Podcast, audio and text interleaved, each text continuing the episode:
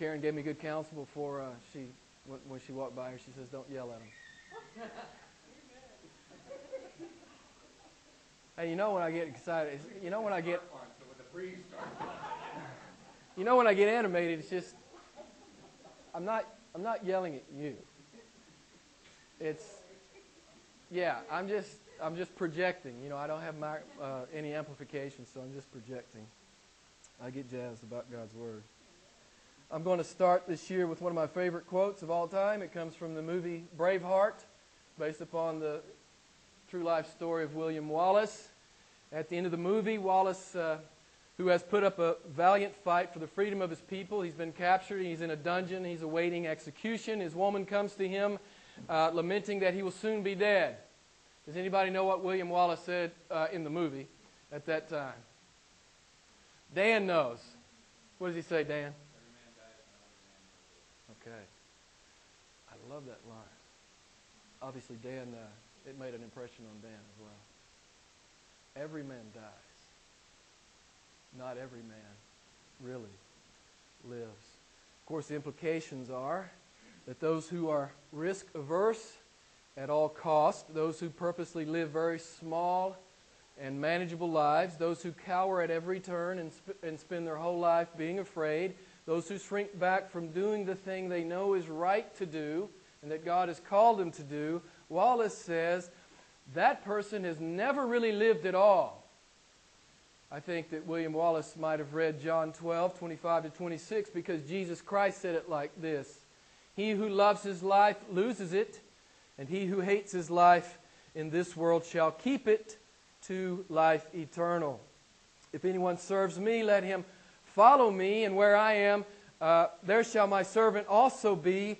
If anyone serves me, the Father will honor him. I like uh, the, the message paraphrase on, on verse 25 here. Let me just give it to you. It gives us a little bit of insight. In the same way, the paraphrase reads Anyone who holds on to this life just as it is destroys that life. But if you let it go, reckless in your love, you have it forever, real and eternal. I love the paraphrase there. Jim's paraphrase would be this You don't have time to sweat the temporal stuff because you're too busy walking with God. That's how I would uh, paraphrase John 12, 25, and 26. Jesus Christ taught us how to live this temporal life, how to live this earthly life. He was uncompromising, was he not? He was fearless. He was courageous. Courageous. He was bold. That's how our Lord walked the earth. Jesus Christ is and was the antithesis of being risk averse, particularly when it meant following uh, the, the directives of his Father. Did you notice there in verse 26 of, of John 12? Jesus says, If anyone serves me, he will go with me. He will follow me. And where I am, there shall my servant also be. Jesus says, My people will follow me in this. They'll walk just like I walk. They'll live, they'll live just like I lived. Jesus says, My people will go with me. They follow me. For where I am, my people, my servant, will be with me also. C.S. Lewis said, uh, It is not always the preacher's responsibility to impart new information. Sometimes the preacher simply needs to remind us to do what we already know. And tonight I'm going to remind you to do what you already know. Some of you have heard this sermon, I think, maybe once or twice. Some of you that have been around, some of you veterans that have been around for a while may have heard it more than that. But I'm going to start. Uh, 2010, just like I started 2005, 2006, 2007, 2008, and 2009.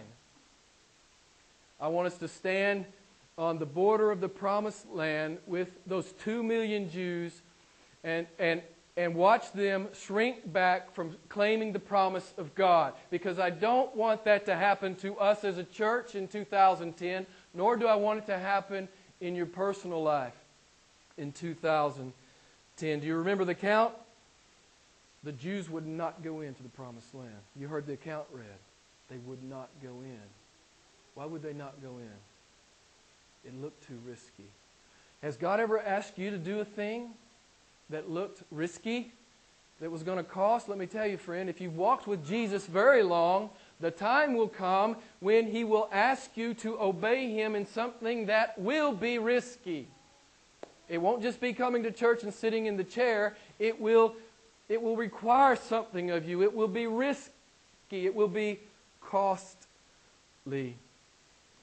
We started the last five years with this resolution that we would believe God, we would trust God, and we would obey God in 2010, even if it looks hard, even if it looks like it's going to cost, even if it's risky. Oswald Chambers says it like this God brings us to the place where He asks us to believe Him and obey Him, but too often we begin to debate with Him. That moment comes, uh, pardon me, becomes a great crossroads in our lives, and we have to decide for God or against God. And my challenge to you in 2010 is to always decide for God. Doesn't matter how hard it looks, decide for God. Don't even think about it. Decide for God in 2010. Decide for God. In that excellent book that we give away, Don't Waste Your Life, by John Piper, uh, he says that for the Christian, obedience will always involve risk. It always does, in some realm. It will always involve risks. And Piper says, and I agree with him 100%, when the Christian bumps up against those risks, it's always right to take them. We're never to shrink back. We're to claim the promise of God, and we're to obey. Real obedience will always be risky. Always. If you've obeyed Him very much along the road, you know, very far down the road, you'll come to that place where it will cost to go with Jesus. It will cost. And it's always right to take that risk. The preeminent risk for those who profess to be Christians is unrisky disobedience. Everybody understand that? Unrisky disobedience is far more risky than risky obedience. And we're going to see that tonight at Kadesh Barnea. So our 2010 resolution is that we will decide for God in 2010 like we've never decided uh, for God before. We will not shrink back. We will not compromise. If God says go, we go. If God says stay, we stay. We're on God for 2010. Extravagant obedience, that's what I'm calling you to in 2010. Extravagant obedience. Extravagant obedience. You call yourself a Christian? Extravagant obedience. That's what I'm calling you to in 2010. Open your Bibles. I hope you have your Bibles open to chapter 13 of Numbers. You heard Jim read part of the text. Let me just bring you up to speed. Uh, God has brought the Jews out of Egyptian slavery. They've seen his power uh, as he has crushed Egypt. They've seen, seen the ten plagues. They've seen the Red Sea divided. They've seen the pillar of, of fire from heaven. They've eaten the manna. Uh, God has given Moses the Ten Commandments, and two million Jews are standing uh, one step away from the promised land. It's a place known as Kadesh Barnea. And Kadesh Barnea has become biblical shorthand for the costly consequences of deciding against God, of shrinking back from the promise and command of God. That's what Kadesh Barnea has come to mean. You heard Jim read the text, uh, Numbers 13, 1 and 2. Then the Lord spoke to Moses, saying, Send out for yourselves uh, men so that they may spy out the land of Canaan, which I am going to give to the sons of Israel. Here's a fresh promise from God.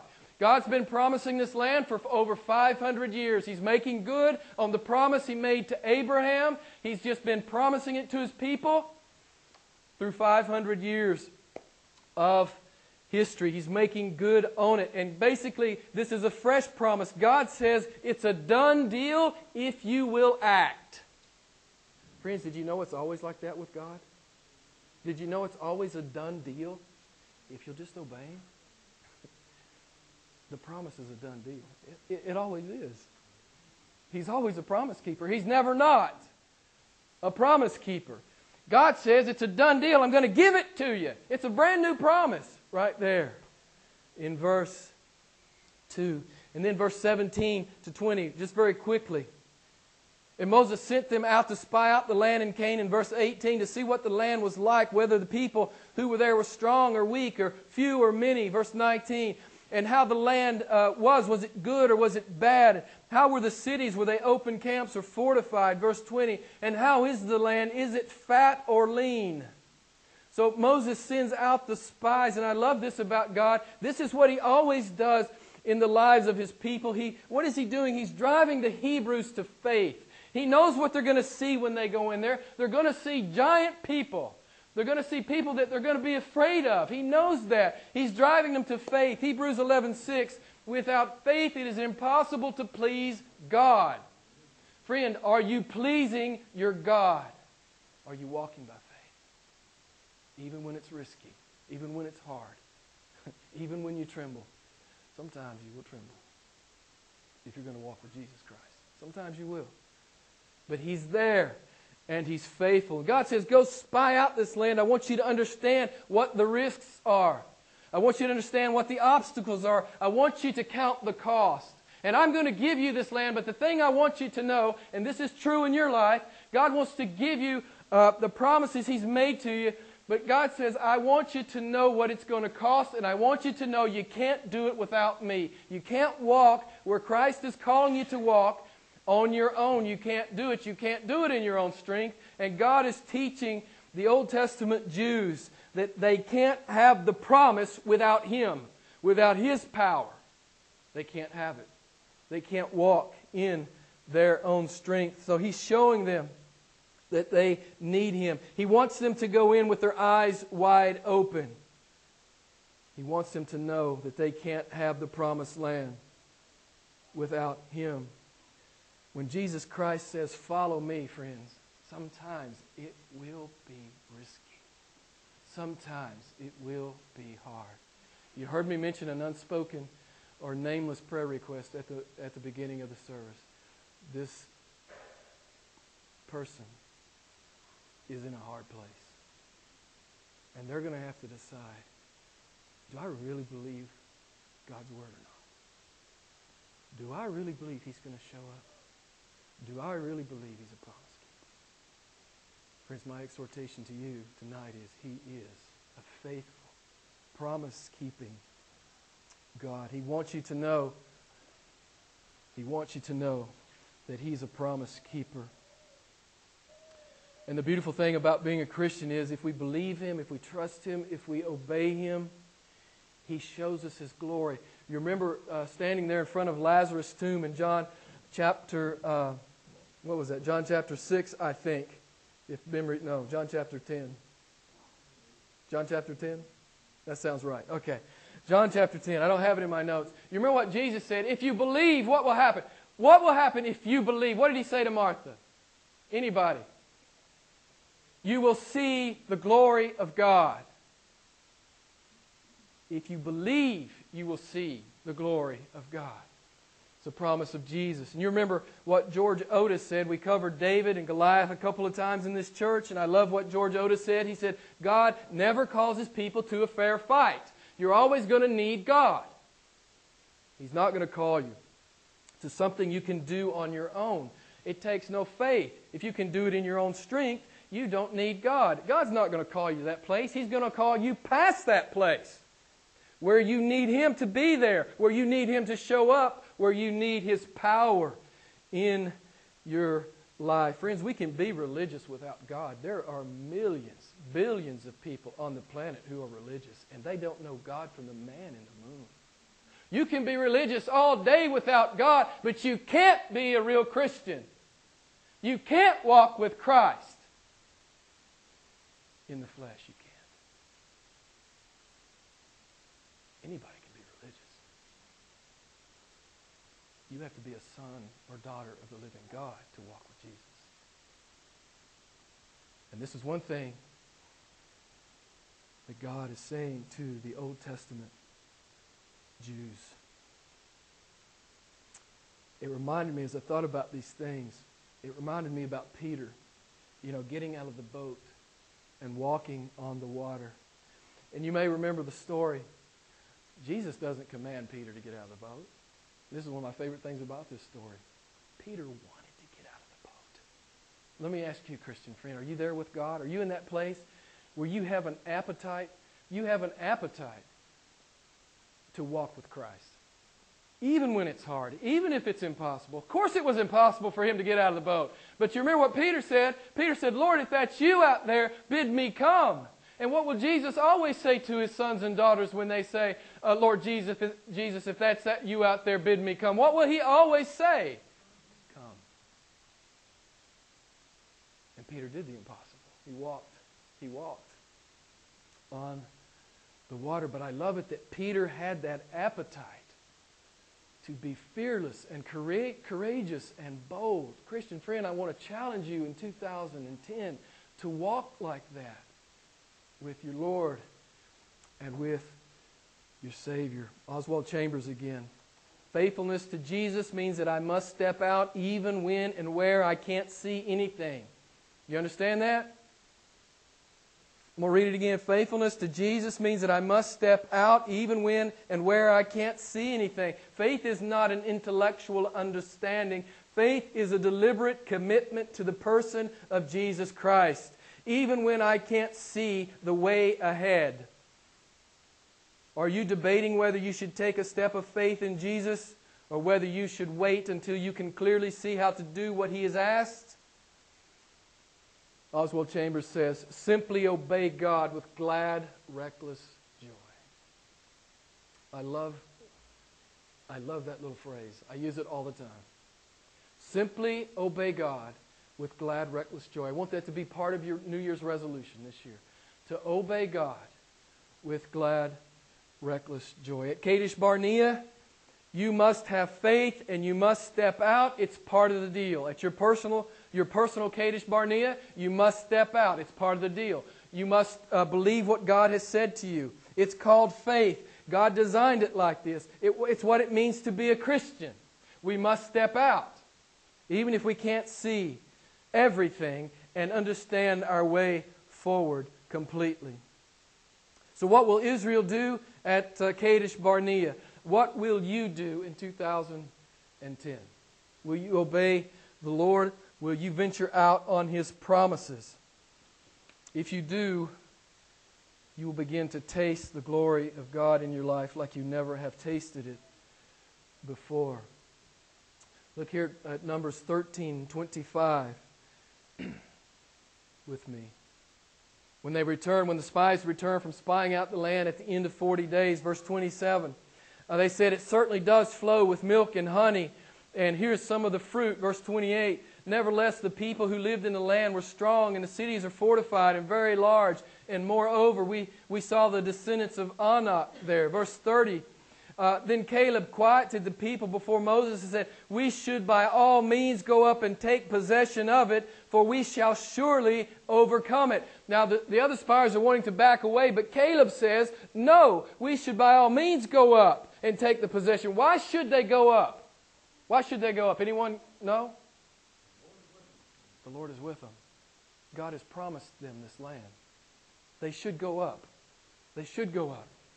Caleb is right. Verse 31 But the men who had gone up with him said, We are not able to go up against the people, for they are too strong for us. Verse 33 We also saw the Nephilim, the sons of Anak, uh, are part of the Nephilim, and we became like grasshoppers in our own sight.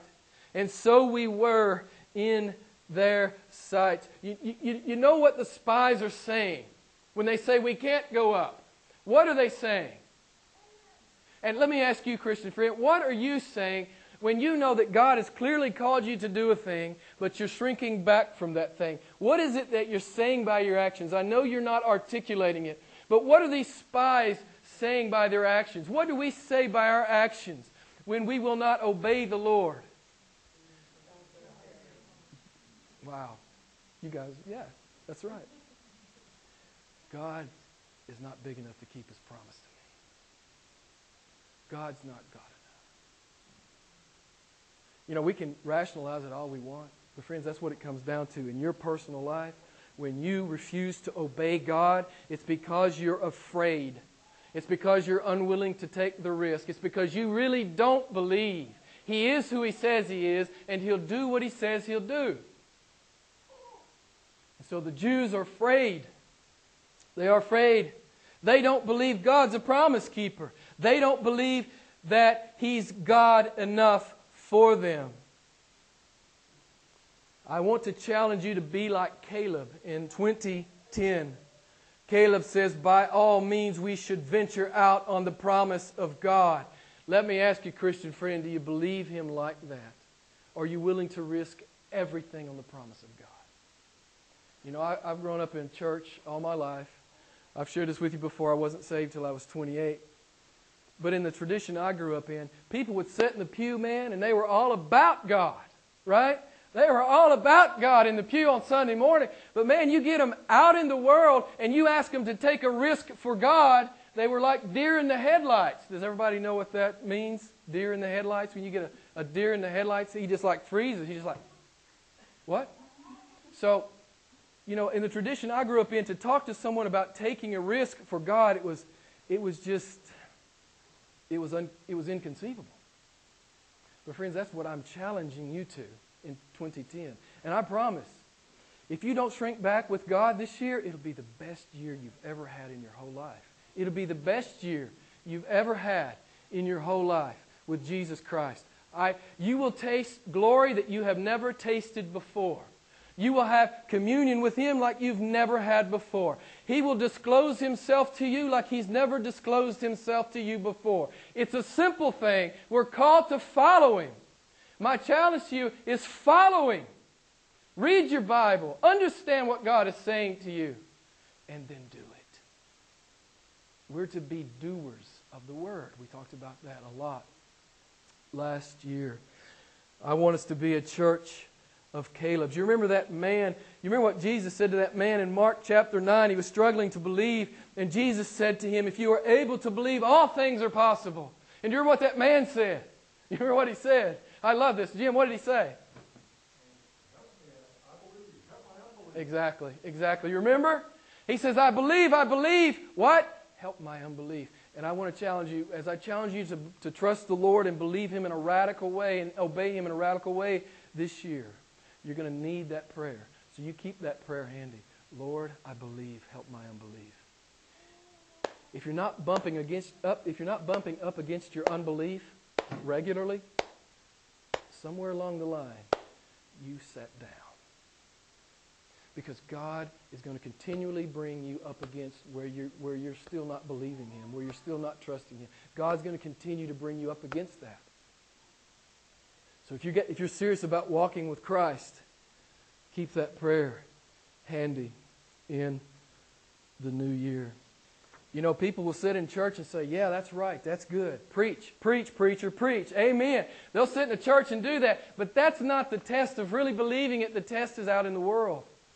The test is in your family, with your spouse. The test is with your kids. The test is, is in school. The test is, is at, at, at, in your career. That's the test. Will you really do what God says out in the world? Look at Numbers 14, 1 through 4. Then all the congregation lifted up their voices and they cried, and the people wept and, and uh, that night. In verse 2, and all the sons of Israel grumbled against Moses and Aaron, and the whole congregation said to them, Would that uh, we had died in the land of Egypt, or that we had died in the wilderness. Can you believe these people? Verse 3 And why is the Lord bringing us into this land to fall by the sword? Oh, now they're impugning the character of God. He set them up to be slaughtered, they're saying. Our wives and our little ones will become plunder. Would it not be better for us to return to Egypt? Verse 4 So they said to one another, Let us appoint a leader and return to Egypt. Can you believe it? These people have, have, have seen the power of God in many, many ways. They're one step away from everything they ever wanted. But it's the step they won't take. What is that step? Faith. I'm just challenging you in, in 2010 to live your faith. Don't be a Christian in name only. We have way too many of them in what is called the modern church.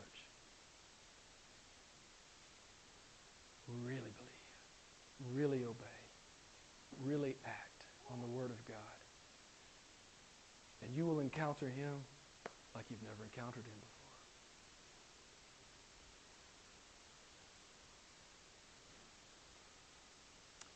These Jews, they will not trust God. They will not obey God. God is there, the promise is there, but they won't take the step. And what I want to say to you, when you come to your personal Kadesh Barnea this year, and you may come to multiple Kadesh Barneas, God will be there. God's promise will be there. All you have to do is believe and act. That's all you have to do. Christianity is profoundly simple. All you have to do is believe and act. That's it. That's it. And that's what I want to call you to do in 2010. And as I said, they've impugned the character of God, that He set them up to be slaughtered, and God will not leave this accusation unanswered. And they want to go back to Egypt. What's Egypt? Someone tell me what Egypt is. It's slavery. But they would rather go back to Egypt than trust God and live an abundant life. Man, isn't that just like so many who profess to be Christians? I'd rather stay in my sin, the, my bondage of sin. At least I understand this. At least I can manage this. Instead of going with God and really living the abundant life, the God filled life, the God sized life.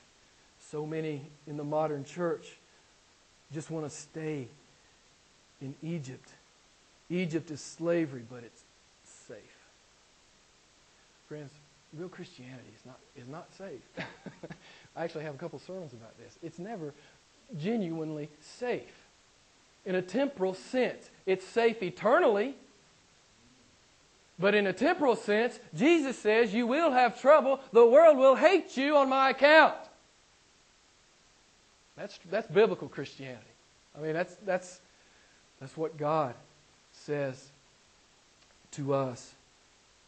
How many professed Christians are living their life still in slavery, so enamored with the illusion of worldly security, and so risk averse that they will not take a chance on the gospel?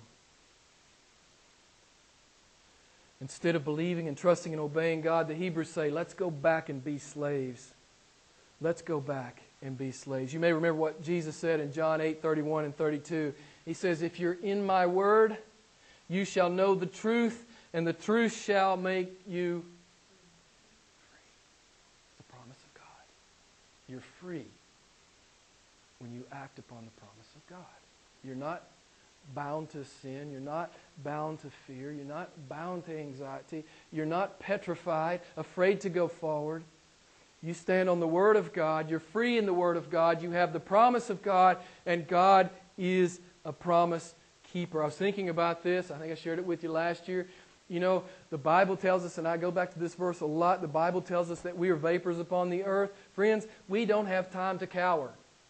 We don't have time to be afraid. We're on this earth for a few moments. Tomorrow morning, when you wake up, and for the balance of 2010, I want you to aggressively seek the will of God and obey it. You don't have time to be passive.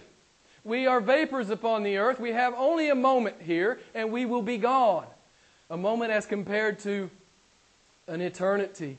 Paul told Timothy, lay hold of the eternal life to which you were called. I'm challenging you, Christian. Are you laying hold of it? And are you living it large? That's what biblical Christianity, that's the call of biblical Christianity. That's the call of biblical Christianity. Are you still living like the world? Which is to say, are you still a slave? Or are you laying hold of the life God is calling you to live by faith? Our 2010 New Year's resolution, in the words of Joshua and Caleb, when God brings you to this Kadesh Barnea, listen to their words. I want you to hear these. I don't want you to forget these. I want you to remember these as you go into the new year. Listen to what they say. I'm going to read uh, verse 6 through 9. And Joshua the son of Nun, and Caleb the son of Jephunneh, of those who had spied out the land, tore their clothes. And they spoke to all the congregation of the sons of Israel, saying, The land which we passed through to spy out is an exceeding good land. It's what God said it would be. Verse 8 If the Lord is pleased with us, then he will bring us into this land and he will give it to us. Hear what they're saying? They're saying, God's a promise keeper. a land which flows with milk and honey. God is a promise keeper. Verse 9 Only do not rebel against the Lord and do not fear the people of the land, for they shall be our prey. Their protection has been removed from them, and the Lord is with us. Do not fear them. And I just want to say this to you, Christian. I want you to hear me. God is bringing us to a good place.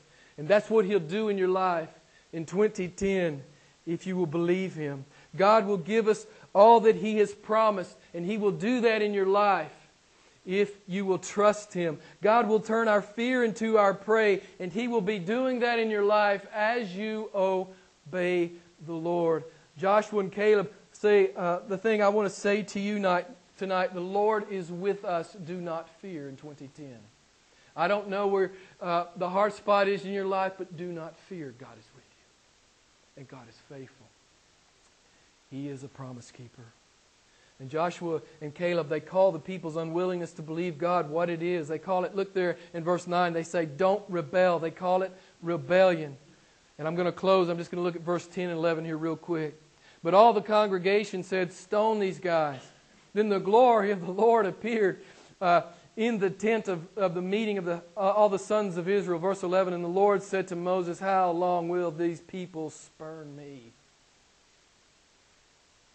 And how long will they do, not believe in me, despite all the signs which I have performed in their midst?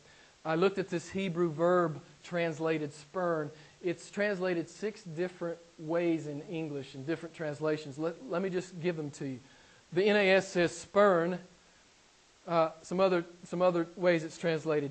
God says, How long will these people spurn me, despise me, reject me, provoke me, ignore me, have contempt for me?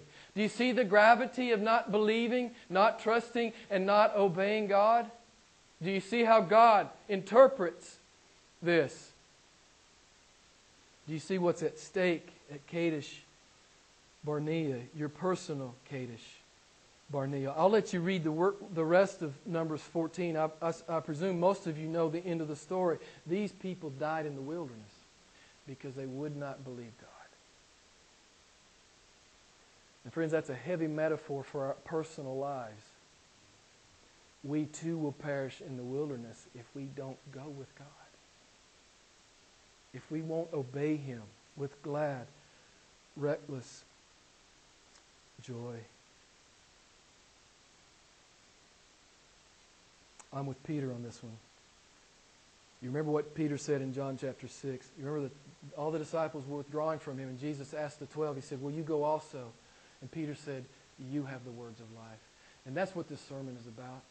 Man, I'm exhorting you to live 2010 very large. I'm, I'm exhorting you to live at large. And the way you do that is by obeying everything God tells you to do, uncompromisingly. Obey everything the Lord tells you to do. Have you set limits to your obedience to God? Maybe some of you have. And I'm challenging you to break through those limits this year. I'm going to close. I'm just going to turn over. You guys know the rest of the story, right? Joshua chapter 21, verse 43 to 45. Let me just read it to you real quick. So the Lord gave Israel all the land which he had sworn to give to their fathers, and they possessed it and they lived in it. And the Lord gave them rest on every side according to all that he had sworn to their fathers. And no one of all their enemies stood before them. The Lord gave all their enemies into their hand. Not one of the good promises which the Lord had made to the house of Israel failed to come to pass. And friends, that's my challenge to you. Claim the promise of God in 2010. Follow Jesus. Don't, don't just be a church member. Don't just be religious. Walk with Jesus. Walk with Him. He will keep every promise. And you will experience Him like you have never experienced Him before. Obey the Lord with glad, reckless joy. Let's pray together. Father, we thank you for this challenge. I personally thank you for it. Father, I pray that you would keep me from shrinking back in 2010. I pray that you would keep this church from shrinking back in 2010. Oh, Father, I pray that we would have our ears tuned and turned to you, that we would be hearing what you're saying, and we would be eager to obey. Father, that we would not give ourselves over to fear and anxiety. But Father, we would claim your promise. We would stand on your word. And we would extravagantly obey our awesome God. Father, we want to, that's the kind of people that we want to be. And Father, there may be some sitting in here that are struggling with immense obstacles, immense problems. Father, I pray that you will show them their way through those problems. For Father, if we don't learn anything else from your Bible, we learn that you are a faithful God and that you are promise keeping God. May we claim those promises in 2010 and may we go with Jesus. Bid us come, Lord Jesus. Bid us come, we pray, in Jesus' name. Amen. Let's stand and close with that chorus of ancient words.